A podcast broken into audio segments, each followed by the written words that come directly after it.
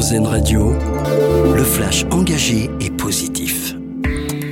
25 millions d'euros débloqués pour les Palestiniens dans la bande de Gaza. Une enveloppe annoncée par la présidente de la Commission européenne.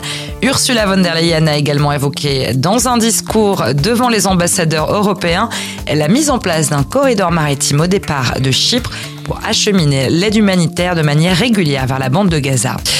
C'est un soulagement pour des milliers de Français, comme ils le réclamaient depuis des années. La déconjugalisation de l'allocation aux adultes handicapés entre en vigueur aujourd'hui. Et les règles de calcul ne tiennent plus compte des ressources du conjoint. Conséquence, 35 000 bénéficiaires vont voir leur pension augmenter. La page sport, bonne nouvelle pour les skippers, ils ont pris le large. La Transat Jacques Vabre vient de reprendre pour les classes 40 les Ocean 50, un départ depuis Lorient. C'est le premier prix de la saison littéraire. Le féminin est attribué à Neige Sino avec Triste Tigre.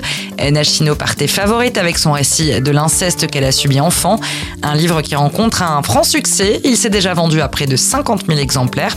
La semaine des prix littéraires se poursuit demain avec l'annonce du Goncourt et du Renaudot au restaurant Drouan.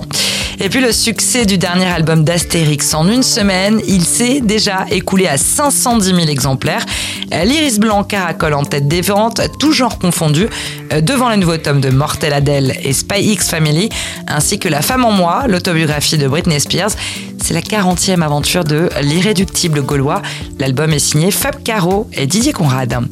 Et pour finir, notre dossier solution. Sur rzn.fr, on vous parle de l'association Lagnac, une association créée il y a un peu plus d'un an et qui a pour objectif de proposer un accompagnement gratuit aux personnes qui sortent d'une longue maladie, notamment d'un cancer, pour reprendre leur activité professionnelle. Ça passe par du coaching individuel ou des ateliers collectifs animés par des consultants experts.